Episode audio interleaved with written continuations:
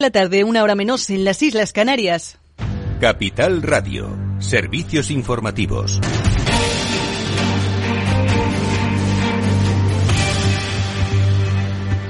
Muy buenas tardes. El gobierno francés ha propuesto oficialmente subir la edad mínima de jubilación de los 62 a los 64 años en 2030. La medida se recoge en un plan de reforma de pensiones extenso en el que se incluyen otras eh, medidas como que la pensión mínima sea de 1.200 euros netos al mes desde este mismo año. Así lo ha anunciado la primera ministra Elisabeth Borne. De trois mois par à compter du 1er septembre, l'âge légal de départ à la retraite sera relevé progressivement de trois mois par an pour atteindre 64 ans en 2030. Y hoy el presidente de la Reserva Federal estadounidense, Jerome Powell, ha acudido al Simposio Internacional sobre la Independencia de la Banca Central, organizado en Estocolmo por el Sveriges Riksbank en honor a su gobernador, Stefan Ingves, eh, que termina su mandato. Powell ha aprovechado para lanzar un mensaje de contundencia ante el comportamiento del organismo en lo que se refiere a subidas de tipos y ha destacado la necesidad de adoptar medidas impopulares para frenar la inflación. Price stability is the bedrock of a healthy economy and provides the public with immeasurable benefits over time. But restoring price stability when inflation is high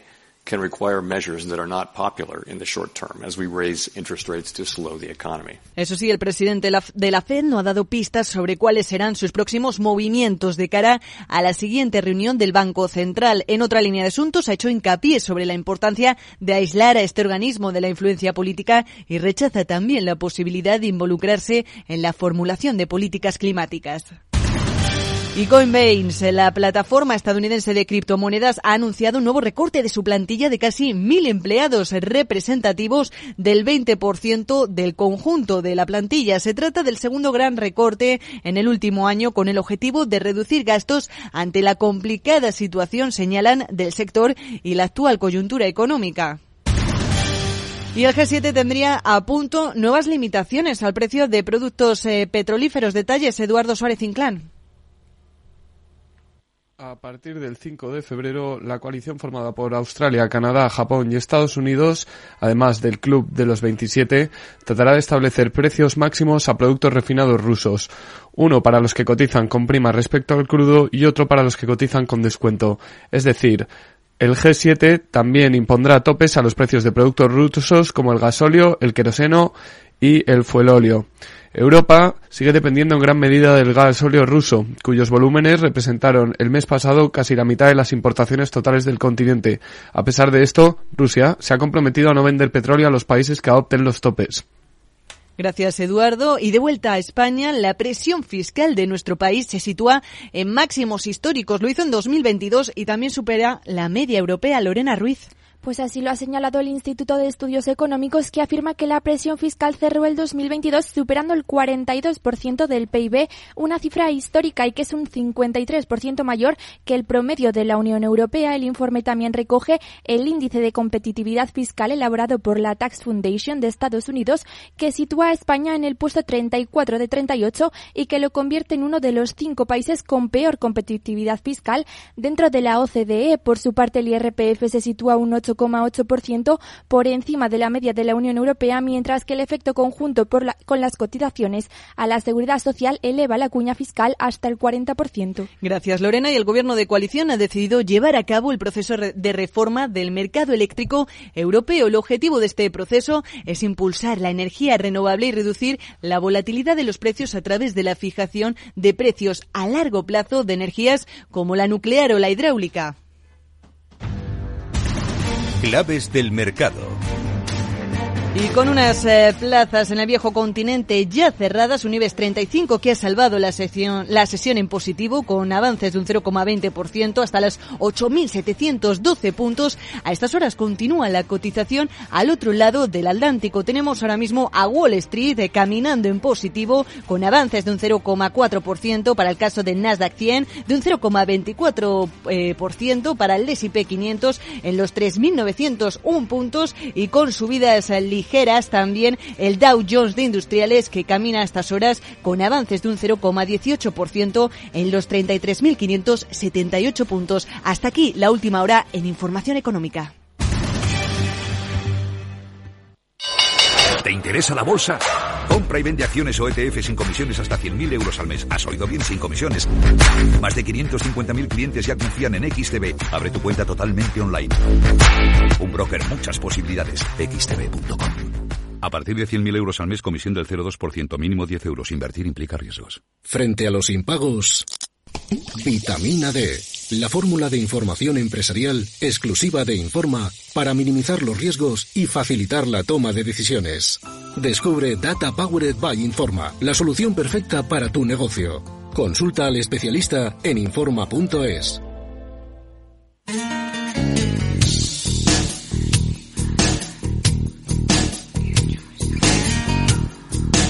Después del trabajo, After Work, con Eduardo Castillo.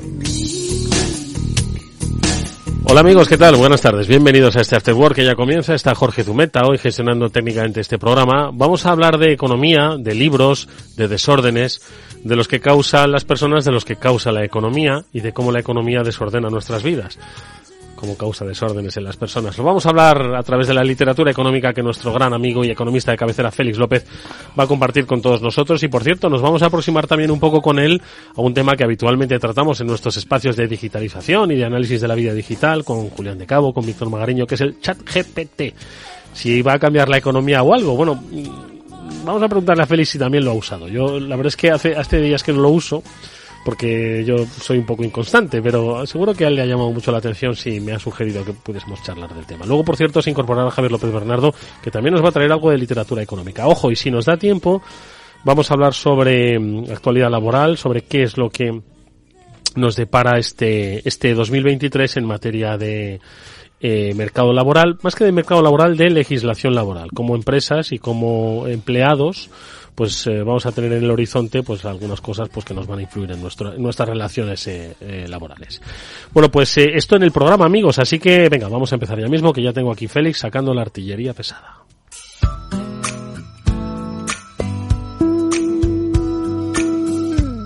Eduardo Castillo en Capital Radio, After Work. Que sepas que acabo de abrir ahora mismo en directo el OpenAI, el chat GPT, ¿vale? Lo digo por si quieres que le preguntemos algo económico en directo. Félix López, buenas tardes. muy buenas tardes. ¿Tú crees que respondería bien si le preguntamos, no sé, alguna cosa compleja? ¿Podemos empezar por cosas básicas o podemos empezar con cosas complejas? No sé, a ver. ¿Qué? ¿Qué preguntas? ¿El mercado laboral? No, lo que tú quieras le preguntamos. ¿Por qué querías hablar del chat GTP este? GPT, yo siempre lo digo mal. Sí, bueno, pues porque es, una de las cosas que realmente en poco tiempo, en el último mes, ha puesto muy de moda. ¿No? Y de alguna manera, pues va a incidir, o todos dicen los expertos, sobre un poco cómo trabaja bastante gente. ¿No? Por ejemplo, los periodistas van a tener más fácil el preparar una documentación y desaparecer. ¿no? De tal manera que el chat lo... Los periodistas no necesitan un, un chat inteligente para desaparecer, ya. Van a desaparecer como sigan, como sigan así. No, es hay mucha gente está está comentando cómo todo esto puede evolucionar. ¿no? Lo más directo, de aplicación directa, es la idea que tiene Microsoft de ligarlo de alguna manera con el buscador Bing de tal manera que pueda hacerle bastante pupa a Google. Porque en definitiva, pues parte de lo que hace Google, pues lo resuelve ChatGPT también, ¿no? Por ejemplo, esta mañana le he preguntado, oye, ¿qué, es, la, ¿qué es la inteligencia, no? Y entonces pues se ha soltado un rolletillo, ¿no? Un rolletillo muy de manual, muy políticamente correcto y muy polite, ¿verdad? Sí, políticamente correcto. Es muy, muy curioso porque hay hay un portugués, que yo creo que será el portugués más famoso, Bruno Magáis, que hace cuatro o cinco años comentamos un libro suyo, que había escrito sobre todo Centro Asia, ¿no? Uzbekistán, Tayikistán, todos esos países, ¿no? China incluso. Y entonces mm, estaba ayer leyendo en Twitter y comentaba sobre comentarios que había hecho otro economista, Tyler Cowen, sobre que Tyler Cowen muy positivo respecto al futuro de ChatGPT, ¿no? Y elucubrando a lo grande, que es lo que le gusta. Y entonces ChatGPT, este, Bruno Mackay decía, ¿por qué me da la impresión de que cada vez que leo lo que escribe ChatGPT, es como la respuesta de uno que está siendo interrogado por el servicio secreto de Irán. o, por tu futuro suegro, ¿verdad? No sé. Es más o menos parecido, ¿verdad? entonces, es así. Sí, entonces es, lo que dice es, así, es un poco la idea que nos da. Mm. Veremos cómo evoluciona. Eh, cosas recientes las trata. Entonces, hay que cogerle tranquilo. Yo todavía no, ni tú, por lo que acabas de comentar antes. No, no. No. Me aburre porque es un chat, es, decir, uno puede mantener una conversación con él larga y de alguna manera pues sacar más partido a toda la información. Y yo, por ejemplo, de la inteligencia he ido consiguiéndolo.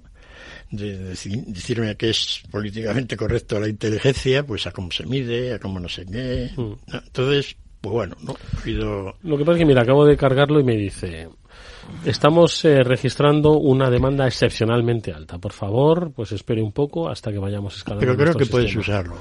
Porque a mí me ha dado la misma respuesta en el móvil y sin embargo se usaba. Ah, sí, a ver.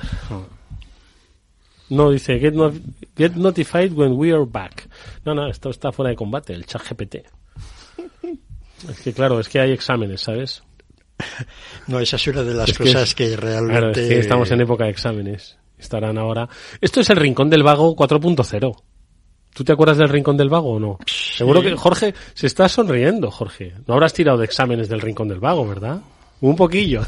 Dice, pues esto es un poco eso. Rincón del Vago pues era un repositorio de temas, ¿no? A ver, ¿qué pregunta quieres hacerle?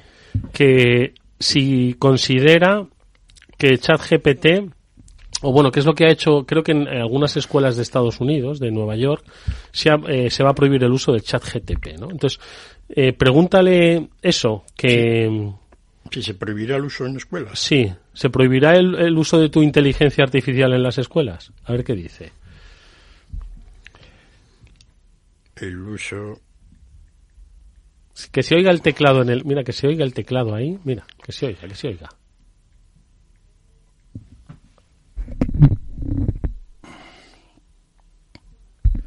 Es una de las cosas que... Lo que tendría que... tener el chat GPT este es un dictado por voz también. Sí, de tal manera que sea esto, pues efectivamente un chat. Exactamente. De alguna manera. Exactamente. yo creo que están en ello, ¿no? Porque la inteligencia, el funcionamiento de estas máquinas de inteligencia artificial es bastante parecido a, a los chatbots y tal, ¿no? no, ya, a, los traductores de textos, sí, ¿no?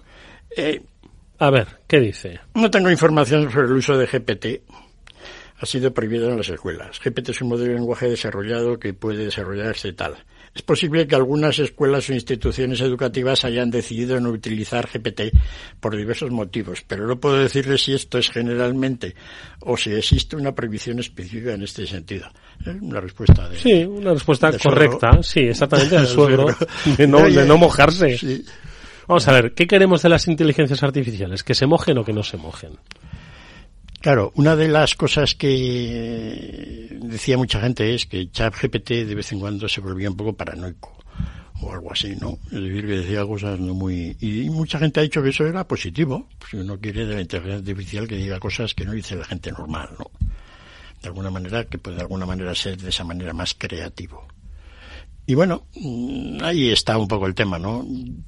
Si yo he traído un poco a colación este tema, que ya veo que lo habéis tratado en otros asuntos, hmm. es porque ahora está muy de moda, es un tema con incidencia económica, hmm. y animo a los oyentes pues a que pues, trasteen un poco con el aparato. Es curioso, es curioso.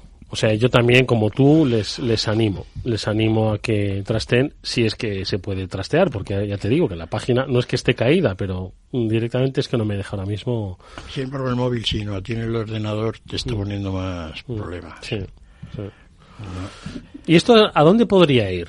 Venga, haz un poquito de, de, de, negroponte. Bueno, la, la, parte más, más directa es a todo aquel que quiera redactar un texto sin tener que hacer mucho mucho esfuerzo. mucho esfuerzo no entonces hay mucha gente que está en esa situación. Según vaya ChatGPT, digamos la inteligencia artificial, recogiendo más datos sobre aspectos cotidianos de la vida y más cercanos en el tiempo, pues podemos preguntarle exactamente pues qué va a pasar con el mercado laboral español el próximo año, lo que, hemos, lo que has dicho tú que igual no habrá mm. posibilidades de reforma del mercado laboral. Es que creo que aquí habría que meterle datos, datos, muchos datos. Es que los, tiene. ¿eh? No, pero datos Big Data. Es decir, población española, edad, los que están a disposición de cualquiera en el INE, pero, pero, que quizás no tenemos la capacidad ahora mismo de filtrarlos, de seleccionarlos. Entonces decirle, oye, mira, en el INE tienes el registro estadístico de la población de España. Hazme una previsión en función de, si eso seguro que ya se hace, pero lo hace más rápido y mucho más quizás inmediato, ¿no? en, en un año, las personas que, y con la evolución que tenemos del empleo y de las necesidades y la demanda, que cruce datos. Si nombre y apellidos de todos los que van a ir al paro. No, pero sí que diga, vamos a ver, él tiene seguro que si tuviese capacidad para entrar en estos registros de, datos estructurados, de profesiones más demandadas a través de LinkedIn, en LinkedIn ahí estoy seguro de que si alguien se pone a revisar, vamos, que ya lo ha hecho, pues saca... Pues bueno, yo creo que parte de eso ya lo hace, lo puede hacer pero como son datos, de los datos más recientes ya dicen que no, pero de datos antiguos yo he estado viendo. Pregúntale otra cosa, ¿quieres preguntarle otra cosa? Venga, ya que estábamos hablando del mercado laboral, pues ¿cuáles van a ser los empleos con mayor contratación en 2023 en España? ¿Te parece? ¿Cuáles serán? No se me ocurriría preguntarle eso a mi suegro. Bueno, yo a mi suegro le quiero mucho, pero... ¿Cuáles serán los empleos? Eh, con mayor eh, nivel de contratación en el año 2023 en España. Y como me suelte una milonga de que los empleos técnicos y de programación van a ser muy demandados en el esto, se acabó para mí el chat GPT. ¿Vale? Porque eso, para eso ya está, para eso ya tenemos una radio estupenda como esta, que ya nos lo dice y además en carne y hueso. ¿Y qué te va a decir entonces? Si eso es la correcta. Pues que me diga, a ver, no sé, que me diga, eh, transformador de chips eh, de segunda generación. Ese va a ser el empleo. Exactamente. ¿Qué decir? A ver, ¿qué dice? No puedo predecir con certeza. Se acabó. Era, cuáles serán los. Puedo, predecir con certeza, y te lo diga, ya le cae, ya cámara. Son, sin embargo, algunos de los trabajos que podrían tener mayor demanda en el futuro incluyen trabajos en el campo de la tecnología y de la informática. Se acabó. Ya no, no sigas hablando, ChatGPT. Profesionales de la salud, como médicos y enfermeros, trabajadores de la atención médica. Trabajadores en el campo de la educación, como profesores y entrenadores. Trabajadores en el campo de la energía renovable y la sostenibilidad, como ingenieros ambientales y técnicos en energías renovables. Profesionales de la emoción. ¿De la, emoción? de la atención al cliente y el servicio como representantes de atención al cliente y gerentes de servicio al cliente. Es importante tener en cuenta que esta lista es solo una predicción y un hecho. Bueno, es del 2023, es una predicción, claro. Mira, no ha estado mal porque ahora... Ha alargado un poco más. Invitaría, invitaría a preguntarle. Eso último me ha gustado, lo de las profesionales de la emoción de atención al cliente. Entonces, sería para preguntarle, ¿significa que es necesario que un humano siga siendo la cara que atienda al público en vez de un chat inteligente, un chat GTP? Mira, mientras tecleas esa pregunta, que no sé cómo la podemos formular, vamos a aderezar esto, es que este chat GTP me está dejando de gustar.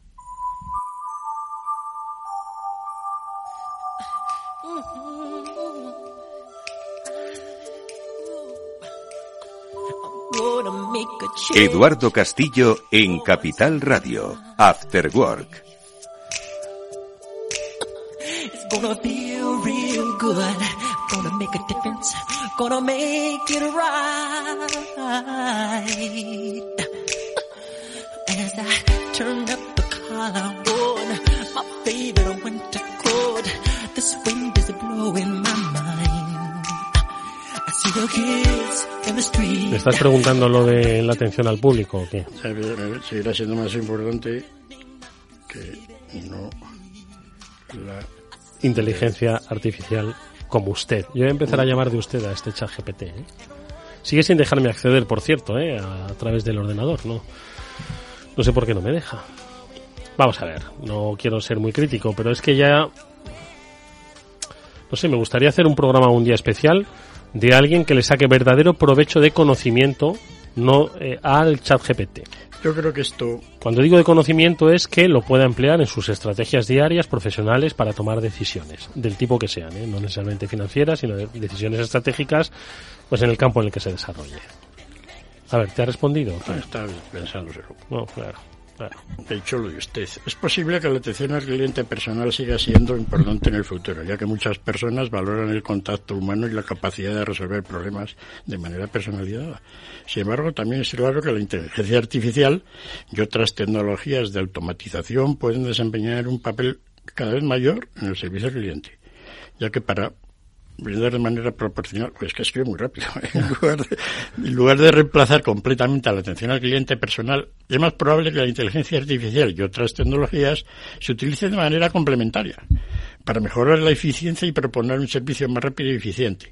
En cualquier caso, es importante que los profesionales de la atención al cliente sean actualizados y estén familiarizados con las últimas tecnologías y tendencias en el campo, para poder adaptarse y seguir siendo competitivos en el mercado laboral más o menos está diciendo que se preocupe, se preparen los de la Pero ha cliente. dicho, entonces, claro, me dan ganas de decirle, entonces no proponga usted que el, en el terreno de las emociones que decía y de la atención al cliente va a ser uno de los de mayor contratación, porque si está, ¿no? Hmm. Pero bueno, vamos a... ¿Quieres que pregunte algo? Si me lo haces tú la... Entonces no diga... No, no, deja el chat GPT ya, a ver si vuelve el mío, luego probamos, ¿eh? Luego probamos. Vamos a, le, le tenemos que preguntar por el libro ese tuyo a ver si lo conoces, sé que, pero no se lo preguntes, no, luego se lo preguntas. Vamos a contárselo nosotros a los oyentes. Sí.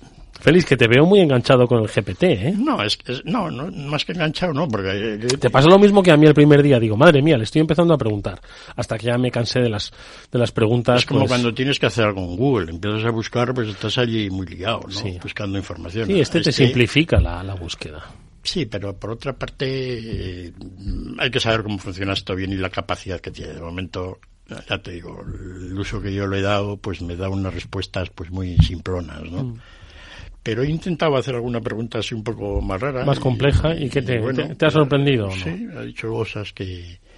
O sea, que yo creo que en cuanto... Y no solo eso, sino que con toda la información que van a estar sacando esta gente, de todo el funcionamiento de la gente que lo está usando, pues la mejora de este aparatejo va a ser, va a ser grande. Sí.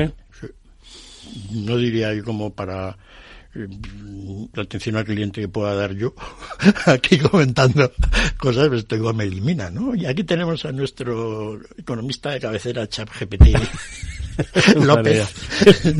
Que el día que hable, no, porque es que aburriría a la audiencia.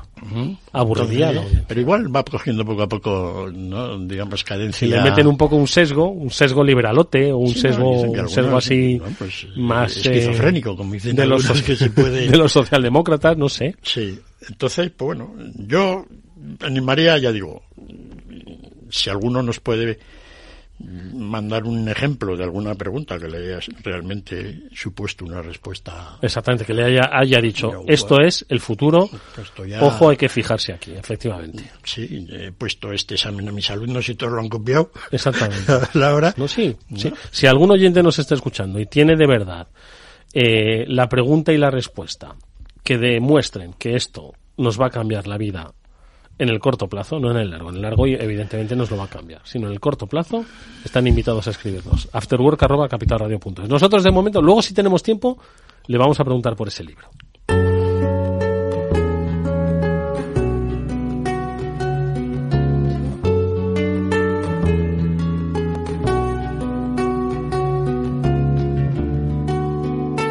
Eduardo Castillo en Capital Radio, After Work. Luego te enteras de que esto tenía capacidad de escucha, que es lo que ha pasado muchas veces con estos asistentes inteligentes, ¿no? Que decían, no, es que te están escuchando. Ahora dentro de poco vamos a descubrir que el chat GPT nos estaba escuchando y nos estaba escuchando ahora y diría, está cogiendo datos diciendo de estos dos de Capital Radio. Ahora se van a enterar. Se van a enterar ahora cuando me, me- me- me pidan hablar de el afterword de Capital Radio. Bueno, a ver, desórdenes. De momento es disorder, pero yo creo que lo traducirán pronto y será desorden. Eso. Sí, ¿no? Porque es como más llamativo, ¿no? Sí. Desórdenes. Porque Sí. vivimos en un mundo de desórdenes. Sí, es un poco la idea del libro, Sí. por eso se llama así, ¿no? Entonces, está muy bien. Aquí de vez en cuando en Capital Radio, pues recomendamos libros que básicamente dedicados al tema económico, Javier López, luego los temas empresariales financieros, los chinos, etcétera. Y pues aquí hemos comentado libros realmente famosos, ¿no? Pero hace tiempo que no sale ningún libro así realmente que merezca cinco estrellas, ¿no? A la hora de, de comentar, ¿no? Me acuerdo cuando empezamos allá con la época del Capital de Tomás Piketty, ¿no? Pues fue un libro Sí. que se fue de los primeros que comentamos cuando empezábamos, allá por el año, pues fíjate, Total, no ha llovido, ¿eh? 80, 2014 o 15, Madre mía, es verdad. 14. Total, ha llovido, ¿eh? Entonces ha llovido ya. Nosotros seguimos igual, ¿eh? Mm, Bueno, la O sea. lluvia, la lluvia. Entonces, bueno, eh, este es un libro escrito por Helen Thompson, que es una profesora de economía en Inglaterra. Ha escrito alguna otra cosa. Y es un libro pues, de tamaño medio, ni grande ni pequeño, 300 y pico páginas por ahí. Oh, de 300 ya lectura. son muchas, ¿eh? Sí, pero bueno, para el nivel del rollo económico, pues está en, la- es medio. Sí, el capital de Piketty tenía casi el doble, ¿no? Entonces, eh, es un librito que, que toca tres temas, básicamente, en el cual pues ha habido desorden y probablemente va a seguir habiéndolo. Que, antes de antes de entrar en, en esos tres aspectos donde ha habido desorden, entiendo que lo primero que habrá hecho ser, habrá sido definir esta esta académica habrá sido definir qué es el orden, ¿no? Porque hay quien en el desorden encuentra el orden. Sí, probablemente lo haya hecho, pero no me acuerdo de, de la... Probablemente, no, no, lo que él... Orden como, definir el orden como tal, no... Esa sería para una vida muy ordenada, ¿no? Es decir, y como el libro va de desórdenes, pues quizá tampoco... El, el tema del desorden, más o menos lo que comentas, pues son cambios no predecibles en el tema, que de alguna manera hace que todo el comportamiento de los seres humanos en el planeta, pues no pueda seguir unos patrones coherentes. ¿no? Que uno puede pretender hacer una cosa pues de una determinada manera pensando que va a producir unos resultados y que luego pues se producen otros. Exactamente. Es Ah. confiar en el orden. El orden sería un poco la capacidad de que tu acción propia tiene unos resultados definidos. Más o menos, ¿no? Pues, oye, que vamos a, que está todo ordenado, si le preguntamos al ordenador a ChatGPT una pregunta y responde. Y responde, eso es el orden. Pero ahora como no hay entrada, Eso es un desorden. O que diga, eso es una soberana gili. Ah. Entonces, él ya ha escogido tres temas muy importantes, digamos desde el punto de vista económico. El primero es el tema del petróleo. ¿no? Y entonces, durante 100 páginas, pues, se mete allí un rollete sobre la historia del petróleo y, desde sus inicios hasta ahora. Así que es un compendio realmente condensado de una historia que realmente es compleja, pero lo hace muy bien.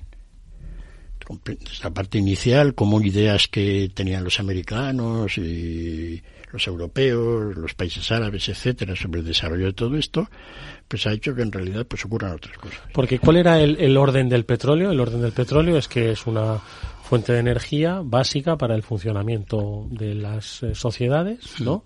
Donde hay unos eh, países que tienen mucho y hay otros países que no tienen nada Exacto. y donde pues eh, eh, se produce un intercambio comercial sujeto a la oferta y la demanda, ¿no? Eh, de acuerdo también a las necesidades y crecimiento económico, ¿no? Bueno, has ¿Eh? varias- ChatGPT. Parezco el ChatGPT, macho. Sí. Entonces, el, no, el, efectivamente, el, el- el- Dios me libre de considerarme inteligente, ojo, ¿eh? pero es que he respondido tan polite.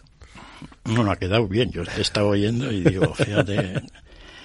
El, y bueno, empieza desde cuando el petróleo empezó a considerarse ya vital para, Sí. era pues la Primera Guerra Mundial, Sí. para los buques de guerra y luego los buques de marina mercante y luego etcétera, ¿no? Pues hasta, hasta ahora, ¿no?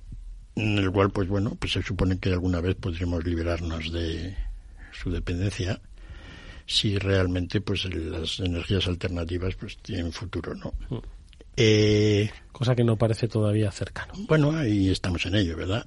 Que si la energía eléctrica, el coche, la recarga, ¿no? Y El frío en las baterías eléctricas, ese tipo sí, de cosas. el ¿eh? tema de... Y dónde va a acabar el gas, ¿no? Y todo el sistema de... Entonces, no cabe duda que ahí se ha avanzado mucho. Hoy estaba leyendo que los chinos están montando una instalación de energía renovable pues equivalente a ocho centrales nucleares. Wow. De golpe. Wow. ¿no? En el desierto de, del Gobi, ¿no? Allí en Inner Mongolia, la zona que Madre limita mía. con Mongolia. Entonces, pues bueno, lo está haciendo además la empresa que es, digamos, propietaria, es una empresa pública, de la prensa tan grande de... ¿Qué están haciendo allí? ¿En dónde? En, En el desierto dices un... Van a hacer una mezcla de energía eólica, algo de carbón también, pero que por lo visto no va a contaminar O mucho. sea, que van a hacer como la ciudad de, de generación de energía... Sí, pero más que ciudad, pues porque es todo... Sí, ¿no? no, sí. Son todo placas solares. O sea, va a haber placas, va a haber molinos... Sí, eh, de todo. Allí ya hay mucho en esa zona de, de Inner Mongolia porque digamos que es la zona, es el desierto del Gobi, o sea, la parte sur del desierto del Gobi, que cuando pega allí el sol, pues pega bien, ¿no? Entonces, bueno, el tema es que China pues va a utilizar todo eso pues para sus futuras necesidades de energía, porque todavía, como es un país en desarrollo, pues el consumo energético irá aumentando, ¿no?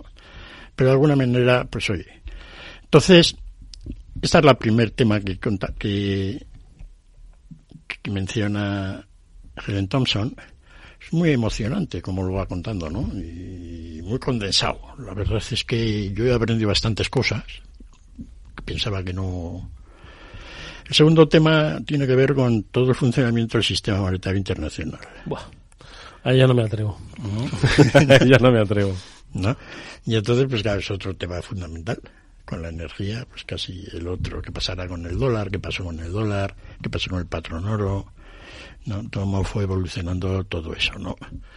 Y el tercer tema mm, es un tema ya de cómo funcionan los sistemas democráticos.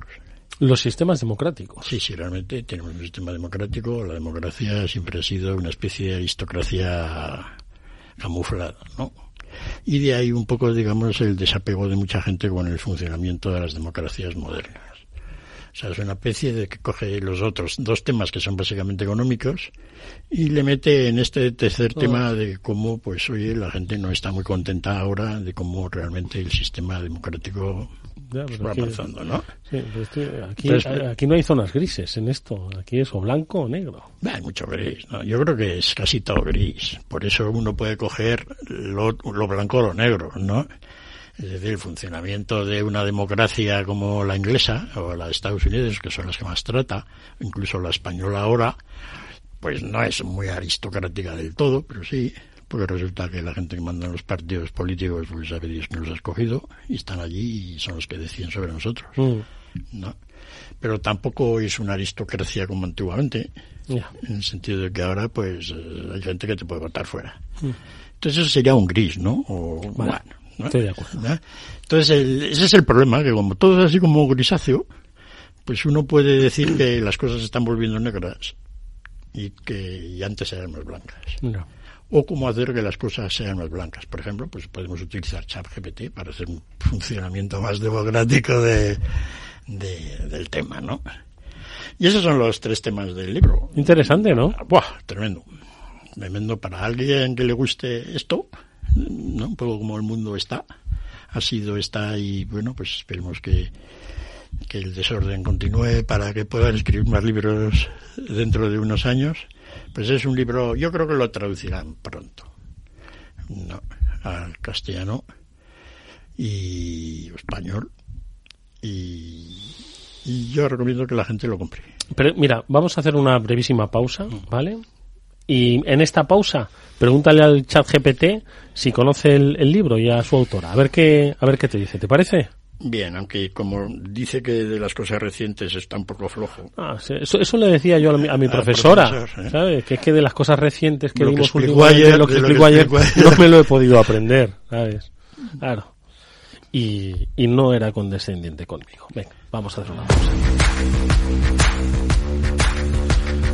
Vamos con este consejo. Si inviertes en bolsa, esto te va a interesar. XTB tiene la mejor tarifa del mercado para comprar y vender acciones y ETFs. No pagues comisiones hasta 100.000 euros al mes. Si inviertes en bolsa o quieres empezar, más sencillo e imposible. Entras en xtb.com, abres una cuenta online y en menos de 5 minutos compra y vende acciones sin comisiones con atención al cliente las 24 horas al día. ¿A qué estás esperando? Ya son más de 500.000 clientes los que confían en xtb.com, un broker, muchas posibilidades en xtb.com.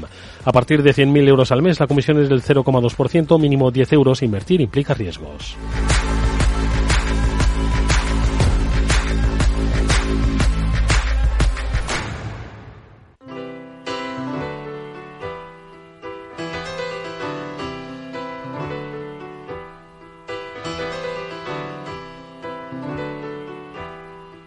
Eduardo Castillo en Capital Radio, After Work. Si hoy ChatGPT estuviese presentándose a un examen de los que se podría presentar cualquier estudiante de bachillerato, de secundaria, de la universidad, de la EGB o del PREU, me da igual, pues estaría al borde del aprobado, ¿eh? Feliz. Porque ¿cuántas preguntas le hemos hecho? Le hemos puesto tres preguntas. Sí, ha contestado un poco. a- Dos ha contestado así un poquito genéricamente.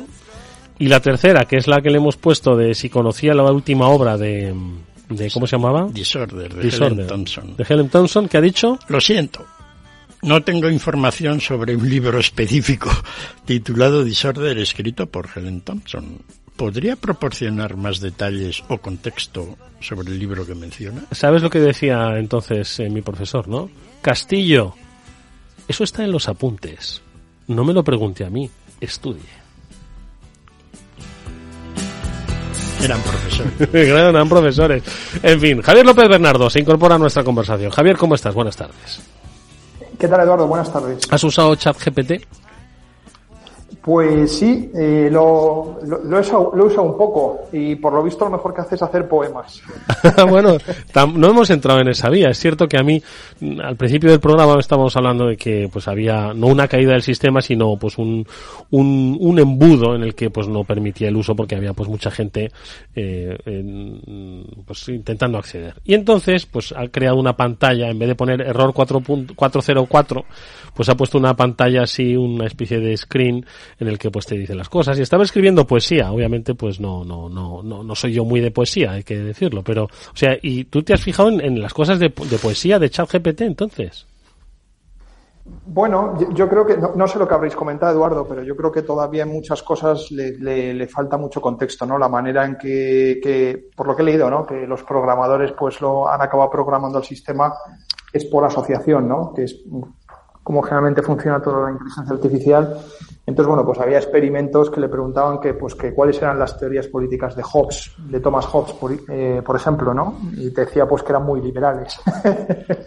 y era básicamente, bueno, porque generalmente en, la- en todos los párrafos en que aparece la mención a Hobbes, pues también aparece Locke, ¿no? Eh, pues que era justamente, pues, el liberal, ¿no? Entonces, esas cosas se irán refinando, ¿no? Y, y vamos a ver muchas mejoras, pero, pero, pero ya lo que es capaz de hacer el, el programa, pues es absolutamente alucinante, ¿no? Hmm, hmm, Sí, es cierto que irán mejorando, pero bueno, como le sometamos a examen el próximo, la próxima semana, esperemos que haya estudiado un poquito más. Oye, vamos a seguir hablando de literatura porque hoy tú, Javier, nos traes un libro, Poderes, la fundación, el nacimiento de la estrategia de negocios. Eh, ¿Qué es esto exactamente? No, siete poderes, perdón, siete, seven powers. Exacto, el, el libro, Eduardo, es un libro del 2016 y yo creo que es un libro que Hombre, para este, todos aquellos oyentes... este, perdona Javier, lo tendrá que conocer ChatGPT. Félix, ve preguntando a ChatGPT porque si es de 2016 habrá tenido tiempo para estudiar. O por lo menos para ver la reseña en Amazon, que es lo que estoy viendo yo. A ver, ¿qué es esto, Javier? El libro se llama Seven Powers, eh, The Foundations of Business Strategy, los, eh, los siete poderes, los fundamentos de la estrategia empresarial, ¿no? Y el, y el escritor, eh, bueno, es, es el único libro que tiene, se llama Hamilton Helmer, y es un, es un antiguo consultor de, bueno, él ha, ha trabajado como consultor toda la vida, ¿de acuerdo? Entonces él ha sido capaz, pues, de ver muchas situaciones de empresas, pues, a los que les tenía, pues, que hacer propuestas estratégicas, planes de negocio, ¿no? Eh, reorganizaciones, etcétera. Y el libro es básicamente pues, la, distilación, destilación de todo ese conocimiento. Félix, tú has hablado ya con Félix muchas veces del libro de estrategia empresarial, ¿no? Yo he leído muchos menos, pero este libro eh, como te decía, se lo recomiendo a, lo- a todos los oyentes que nos estén escuchando que sobre todo, bueno, que tengan negocios o que, o, bueno, o que estén pensando maneras de cómo mejorar sus negocios respecto a la competencia. ¿De acuerdo? El título del libro, eh, Siete Poderes. ¿Cómo mejorar eh, negocios serían- frente a la competencia? Exacto, sí. Y ahora, y ahora, te, y ahora te, voy, te voy a explicar un poco por qué no. Los siete poderes, eh, lo que Hamilton llama un poder, serían lo que generalmente en la literatura de, de estrategia se llaman fuentes de ventaja competitiva. ¿no? Oye, ¿qué hace que tu negocio sea mejor o que el negocio de tus competidores sea mejor? ¿no? Entonces, Hamilton, eh, la- una de las tesis del libro es que todas las ventajas que, que una empresa puede tener respecto a sus competidores eh, se pueden resumir en siete, en siete factores. ¿Ah, sí? Dice, y no hay más. He estado buscando el octavo poder, pero todavía no lo he encontrado. Siete poderes, nada menos. Pues, Exacto, y ahora vamos a ver cuáles son, ¿no? y- claro, ¿cuáles son y quién tiene todos? Porque entiendo, esto es como lo de las cinco W del periodismo, ¿no? Y dice, bueno, pu- puedes contarlas todas o puedes un poco mm, ir contándolas poco a poco, ¿no? Eh, entonces, esto, lo de los siete poderes, ¿tienes que tenerlos todos para ser el mejor o con cinco está bien? No, ahora, eh, ahora te explicaré que incluso, incluso teniendo uno, Bueno. si lo tienes de una manera muy desarrollada, es suficiente, ¿no? Eh, para obtener una ventaja competitiva y que esa ventaja competitiva te permita, pues, obtener retornos razonables en tu negocio. ¿Qué es un retorno razonable? Pues cubrir tu coste del capital. Vale. Es decir, tú tienes unos accionistas y unos acreedores que da- ponen dinero en el negocio, ¿no? Y mientras pues los retornos que ese negocio obtengan sean superiores, ¿no? A lo que demandan tus accionistas y tus acreedores, pues eh, ese crecimiento es rentable, ¿no? Este, este esquema, Eduardo, que esto es importante señalarlo, me imagino que habrás escuchado y seguro que alguno de tus invitados alguna vez te habrá explicado sobre el esquema de Michael Porter, de las cinco eh, fuerzas competitivas, ¿no? Es un, es un en, esquema en muy algún famoso momento, en algún momento. Lo recuerdo, hay Bueno, que pues, decirlo. El esquema de Porter es muy famoso porque se enseña en todas las escuelas de negocio y el esquema de las cinco fuerzas es básicamente resumir qué es lo que hace que una determinada industria sea atractiva o no. Pues el poder de negociación que tienen tus clientes, poder de negociación de tus proveedores, amenazas de productos sustitutivos. Bueno, hay cinco fuerzas, ¿no? Eh, que eso te dice, oye, ¿por qué, la- por qué el negocio de- del software o de los Sí. videojuegos es mejor que el negocio de las aerolíneas? Sí, las cinco fuerzas, eso es lo pero esos son cinco cinco fuerzas, pero no los, los siete poderes, ¿no? Aquí podemos eh, Exacto, hablar, por ejemplo, de los siete poderes de una aerolínea o de los siete poderes de una empresa de videojuegos, ¿no? Exacto, pero estos son siete poderes que no determinan tanto si la industria en la que tu, en la que tu empresa es atractiva o no. Más bien determinan las ventajas competitivas que tiene una empresa dentro de ese sector respecto a otras. Vale, vale. Es decir, tú puedes tener empresas buenas en sectores buenos, empresas buenas en sectores malos y, y al revés, ¿no? O sea, puedes tener los cuatro. Entonces, el, el esquema de Porter te puede decir que sí, que estás operando en un sector malo, pero que eres el líder de ese sector. Bueno, pues- Como podría ser el caso de Ryanair, ¿no? Vale. Eh, Bueno, pues, ¿qué te parece, sector- Javier, si aderezamos un poco ese repaso a los siete poderes con un poquito de la buena música que nos pone Jorge Zumeta? Y venga, y, e invitamos a todas las empresas que nos están escuchando a que se identifiquen con uno de esos siete superpoderes, a ver si pueden identificarlo, potenciarlo o sumar otro que igual están al alcance de, está al alcance de su mano. Bueno, venga, vamos a, vamos a uno detrás de otro.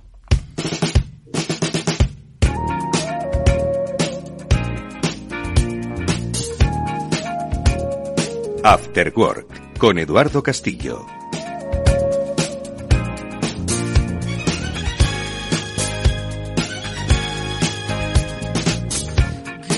Entiendo, Javier, que da igual el orden, que no hay un primer poder y un séptimo más o menos importante, sino que todos son importantes, igual de válidos y, y de complementarios, supongo, ¿no? Entonces, ¿por cuál empezaríamos? No sé.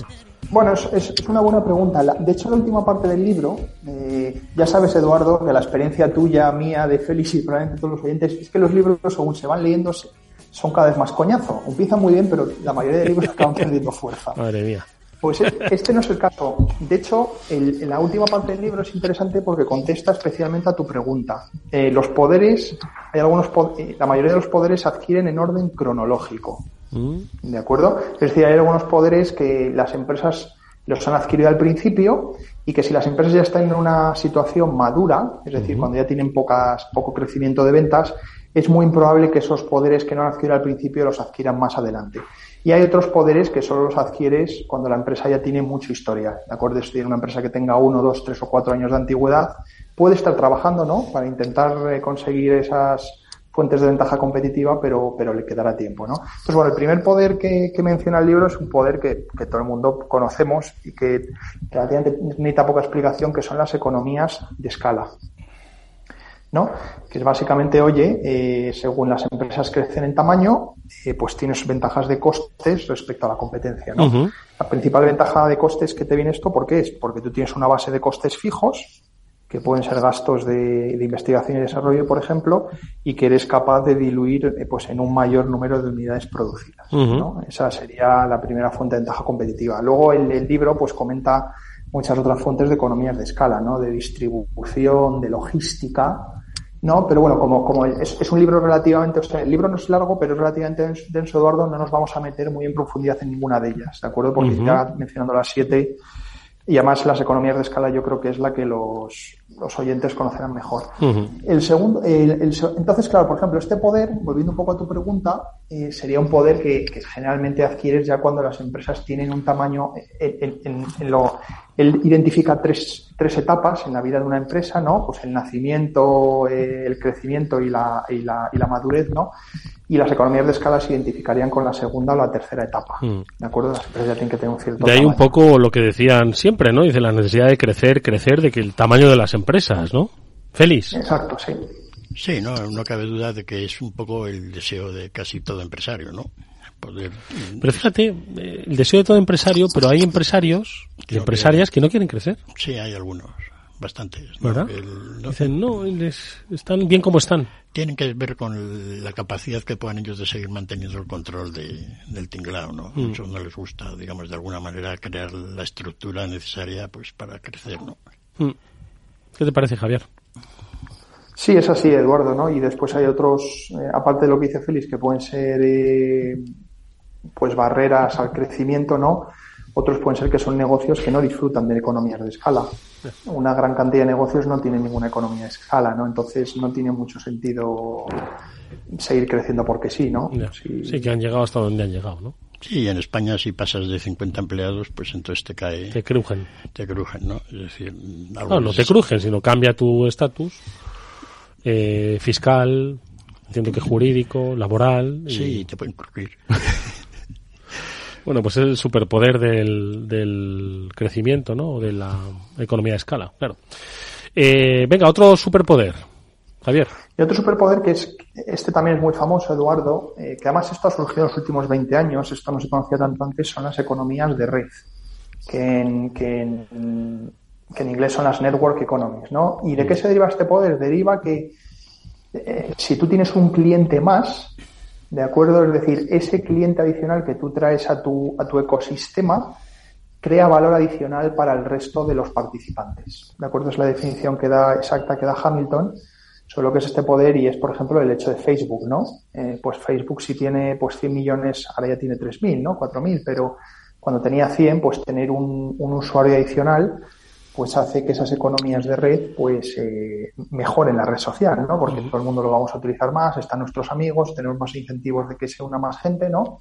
Y es una especie, no es una economía de escala, porque la definición es diferente, pero también tiene que ver con el tamaño de, de, de, bueno, de, de la gente que usa ese ecosistema. O- otro ejemplo muy claro serían pues eh, los casi monopolios que tienen Visa y Mastercard, ¿no? Como todo el mundo utilizamos Visa y Mastercard, pues eso se crea un ecosistema muy valioso para que todos lo sigamos utilizando. El, el ecosistema quizás más brutal de todo el mundo que, que existe es el que tiene Tencent en China, ¿no? Con, con la aplicación de WeChat, que a través de ella puedes hacer pagos, chatear con los amigos, es decir, es la mayor super aplicación que hay, ¿no?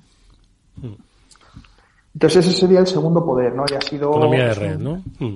Eh, economías de red, que es un superpoder, como te decía, reciente y que se relacionado pues con las con las nuevas tecnologías sobre todo, ¿no? Porque son negocios muy escalables. El tercer poder es un, es un poder que, a diferencia de estos que los vas adquiriendo según tu economía crece, este poder lo tienes que tener al principio. ¿De acuerdo? Con lo cual, para aquellas empresas pequeñas que nos estén escuchando, pues es el más, es el más prometedor, ¿no? Y se llama un poco lo que él llama el, el, eh, lo estoy traduciendo en español, no hay traducción del libro, se llama el contraposicionamiento. ¿De acuerdo? Y el contraposicionamiento significa que tú tienes un modelo de negocio en el que tú tienes un producto mejor que el de tu competencia. Es decir, tu modelo, o, es- o bien un producto o un modelo de negocio. No tienes por qué fabricar un producto, ¿no? Sino el servicio que des o lo distribuyes de una manera mejor, como por ejemplo fue el caso de Netflix contra Blockbuster, el producto era el mismo, ¿de acuerdo? Era que la gente pudiese ver películas, pero la manera de distribuirla de Netflix pues era mucho mejor que la de, que la de, la de Blockbuster, ¿no? Entonces, eh, este es un poder que evidentemente adquieres al principio, ¿por qué? Porque estás creando tu, un modelo nuevo de negocio que no existe o que es diferente y, que, y que está... estás viendo el hueco y buscando la oportunidad, ¿no? Efectivamente. Entonces, cuando las empresas son grandes, claro, tú ya eres el líder. Eh, entonces, ese poder lo vas perdiendo gradualmente, ¿no? Eh, de hecho, tienes el problema de que tengas otras empresas competidoras que, que estén utilizando este poder contra ti, ¿no? Este poder es un poco diferente a lo que, que aquí si quieres, Félix, te puede contar más, eh, el, pues, el famoso dilema del innovador de Clayton Christensen, que era pues uno de los profesores más famosos de estrategia empresarial, este es un concepto muy conocido que básicamente, oye, muchas innovaciones tecnológicas siempre ocurren en las partes más cutres del mercado, de acuerdo, partes además del mercado que no son rentables y que las empresas líderes no quieren entrar en ellas, pero que esas empresas progresivamente, que como empiezan a coger práctica en fabricar ese producto, empiezan a, empiezan a subir a las partes pues más rentables del mercado y acaban cogiendo cuota y de hecho acaban pudiendo desbancar a los, a los mm. líderes. ¿no? Es lo que se llama el dilema del innovador. ¿no? Las empresas líderes mm. no les interesa entrar en estos negocios o, bien porque no les ven ningún sentido o bien porque se canibalizan el propio negocio. Javier, eh, ¿cuántos nos quedan? ¿Cuatro? dámelo rápido porque me acaba de decir Jorge que se nos ha ido el tiempo. Es que claro, esto ha sido muy interesante. Entre el chat GPT que nos ha quitado y yo lo que hablo. A ver, dinos los cuatro restantes. Pues los cuatro poderes restantes, el resto son la marca, eh, que es lo que se llama el branding, que de nuevo es un, es un mm, poder. Pues, importante, hombre, la comunicación, ahí por fin le dan valor a la comunicación, no solo comercial, sino también reputacional, la que se puede hacer desde los profesionales de la comunicación. Buena, buena. Efectivamente. Se, han abierto los ojos a Eduardo. sí. esto, lo ganas solo, esto lo ganas esto lo gana solo con el tiempo, Eduardo. sí, pero con el tiempo y también con y con eh, y con como dirían y con los sesos, es decir, hay que tienen las empresas tienen que entender que la marca se construye pues hablando de ella, construyéndola eh, en sociedad, eh, su imagen no solo es un logo, sino es una historia, son unos valores, ¿sabes? Son unas acciones, son personas y hay que saber de comunicación para eso. Venga, siguiente. El, ya vamos, tenemos eh, cuatro, ¿no? Nos faltan tres. El quinto sería el control de procesos, lo que se llama el process power, hmm. que es básicamente pues que tú, las empresas tienen una manera de hacer las cosas pues, pues que son capaces de hacerlas mejores y más rápidas o a un coste menor. Que no, es el ejército de Pancho Villa, aquello con un descontrol, con eh, presupuestos desfasados, eh, con una especie de estructura jerárquica absolutamente burocratizada que impide un poco la flexibilidad, dinamismo. Muy bien, eso, sí, Sería el ejemplo de Toyota, ¿no? Por ejemplo, con la creación en su día de los inventarios just in time, con muchas otras cosas que además desde fuera, aunque tú las veas, dices, vale, son inventarios just in time, vamos a intentar hacerlo, no son, fácil, no son fácilmente replicables. Zara, por ejemplo, ¿no? Zara también se ha diferenciado. Zara, Zara, sería, un ejemplo extraordinario, efectivamente, ¿no? Mm. Es bastante, es bastante inmaterial este poder y bastante difícil de definir. Yo lo encuentro bastante, o sea, cuando lo ves sabes lo que es, ¿no? Mm. Pero definirlo a priori lo veo un poco más difícil. Y luego nos quedan otros dos. El sexto es lo que se llaman los costes de cambio, switching cost, es decir, qué facilidad tienen tus clientes para moverse fuera de tu producto, si hay otras otras, otras posibles competencias, pues por ejemplo, si, si te instalas un software, por ejemplo, el caso de Microsoft, ¿no? Eh, pues es muy difícil salir de Windows y salir de las hojas de cálculo y del Word mm. para pasarte a programas, ¿no? Mm, sí. Y eso serían pues un switching cost, ¿no? Sí, ahora que eh, Telefónica va a subir sus tarifas ya en breve, pues como está mucha gente trincada allí, pues sube el precio. Y, y, no se cambia, ¿no? se cambia, ¿no? Sí, bueno, eso es muy interesante este último, ¿eh? Sí, sí, no, hay muchísimos. En cantidad de cosas, el switching cost es un tema crítico. El switching cost es muy importante también, Eduardo, no solo en negocios de cara al consumidor, sino negocios que venden otros negocios, business to business, ¿no? Y generalmente muchas veces tienen que ver con que tú vendes un producto que es crítico, ¿no? Pero que representa un coste mínimo eh, para, para, para, el, para el producto final. ¿no? Eh, entonces, pues por ejemplo, muchas piezas a lo mejor de en el tema de la automoción, muchas piezas que van en los en los aviones, ¿no? Si tú eres el único proveedor de eso y, y tu y tu precio solo es un 1%, pues tu cliente no va a tener el incentivo de cambiarte por ahorrarse unos duros.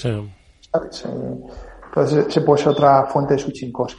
Y el último poder, este es, este es muy obvio, ¿no? Y, y, es el más, y es el más diferente respecto a los, eh, a los otros, porque esto sí que lo tienes desde el principio, que es lo que se conoce, él llama corner resource y se podría traducir como un poco una especie de recurso cautivo. Es decir, que tengas una patente eh, él no lo menciona, pero yo creo que el mejor ejemplo de esto sería que tú tengas una mina que es mejor que el resto. Recuerda que aquí no estamos mirando si la industria es atractiva o no, ¿no? Sino que determina que tu empresa es mejor que otra. Entonces, si tú operas en el sector de la minería, pues aquí el ejemplo claro es que tú tienes una mina pues que es más productiva que otras, ¿no? La calidad de la roca es mejor, las leyes son más elevadas, etcétera, ¿no? Entonces, aquí, aquí pueden ser cosas que bien te da pues, la propia madre naturaleza o que te da lo que el Hamilton dice el fiat, que puede ser una patente, una ley. Pues, por ejemplo, los, los negocios de concesionario en Estados Unidos son extraordinarios. ¿De acuerdo? Sí, hombre, claro, si tienes la exclusividad en la distribución de no sé qué en todo Estados Unidos. Efectivamente. Pues es como... Efectivamente, en, en, Estados Unidos las, las, leyes de distribución de los, de los concesionarios están protegidas a nivel estatal. Cada estado tiene sus propias leyes y la mayoría de ellas eh, pues te dicen que tú no puedes construir un cierto concesionario a no sé cuántos kilómetros, te protegen además a los propios distribuidores de abusos por parte del fabricante, ¿no? De pues que intenten comprar y acumular inventario, Madre mía. Malas, etcétera, ¿no? Oye, pues eh, no están nada mal estos siete poderes, ¿eh? ¿eh? Estoy seguro de que a muchos de los oyentes se les ocurrían empresas eh, en cuanto mencionabas cada uno de los casos. ¿Qué? En un segundo, ¿qué decía el ChatGPT? ¿Lo conoce el libro? No. ¿No lo... Madre mía. Suspenso hoy, ChatGPT. Se ha suspendido. En este ha suspendido. Javier López Bernardo, que nos tenemos que ir. Gracias, amigo, por tu tiempo. Ha sido un placer escucharte. Gracias, Eduardo. Félix, muchas gracias. Nos vemos la semana que viene. Perfecto. Hasta Adiós. la semana que viene. Adiós. Pues eso que nos vamos, amigos. Volveremos mañana a la misma hora, 19, aquí en la sintonía de Capital Radio. Jorge Zumeta gestionó técnicamente el programa. Así son, adiós.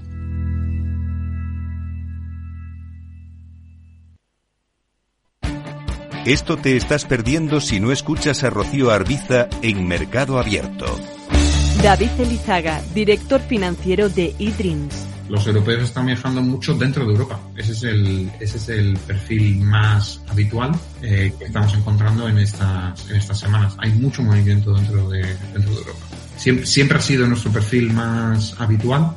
Nosotros somos una compañía que, que tenemos operaciones muy importantes en todos los países grandes europeos y el segmento de europeos viajando a otros lugares dentro de Europa es, es ahora mismo desde luego lo, lo que más vendemos. Mercado Abierto con Rocío Arbiza. ¿Qué es ir más allá? Con Arval podrás llegar donde te propongas de la forma más sostenible y darle a tu empresa todas las soluciones de movilidad que necesite, asesorando con las mejores opciones de movilidad para las distintas necesidades de tu flota, con vehículos electrificados, bicicletas, coche compartido. Arval, la transición energética arranca aquí. Más información en arval.es. Todos los lunes de 11 a 12 de la mañana en Capital Radio tienes una cita con Rock and Talent. Un programa diferente que combina el talento con las canciones de rock más inspiradoras. De la mano de Paloma Orozco conocerás gente emprendedora, las startups más novedosas y las ideas más originales del mundo de la gestión. Rock and Talent. Los lunes nunca fueron tan sorprendentes.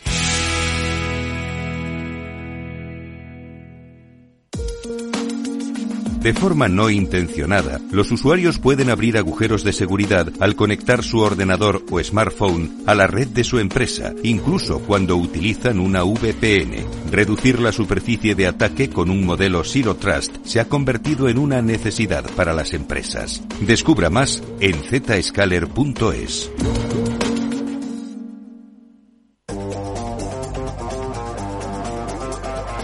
Hoy estás aquí y mañana En cualquier parte. Llega a Capital Radio el primer programa sobre el metaverso de la radio. Todos los lunes a las dos y media de la tarde nos desplazamos por las ondas a diferentes universos con Selena Niezbala y el equipo de la Frontera VR. Sintoniza Metaverso en la Frontera y teletranspórtate con nosotros.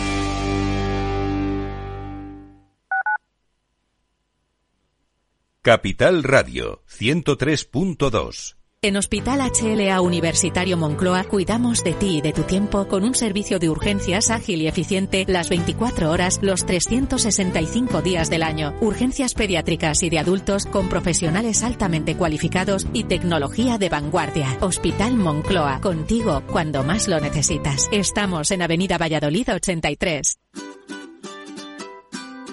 Mesa y Descanso es el programa donde Mar Romero te acerca cada fin de semana los mejores productos, te invita a disfrutar de los buenos vinos de cada denominación de origen y a conocer restaurantes y lugares de ocio con un encanto especial.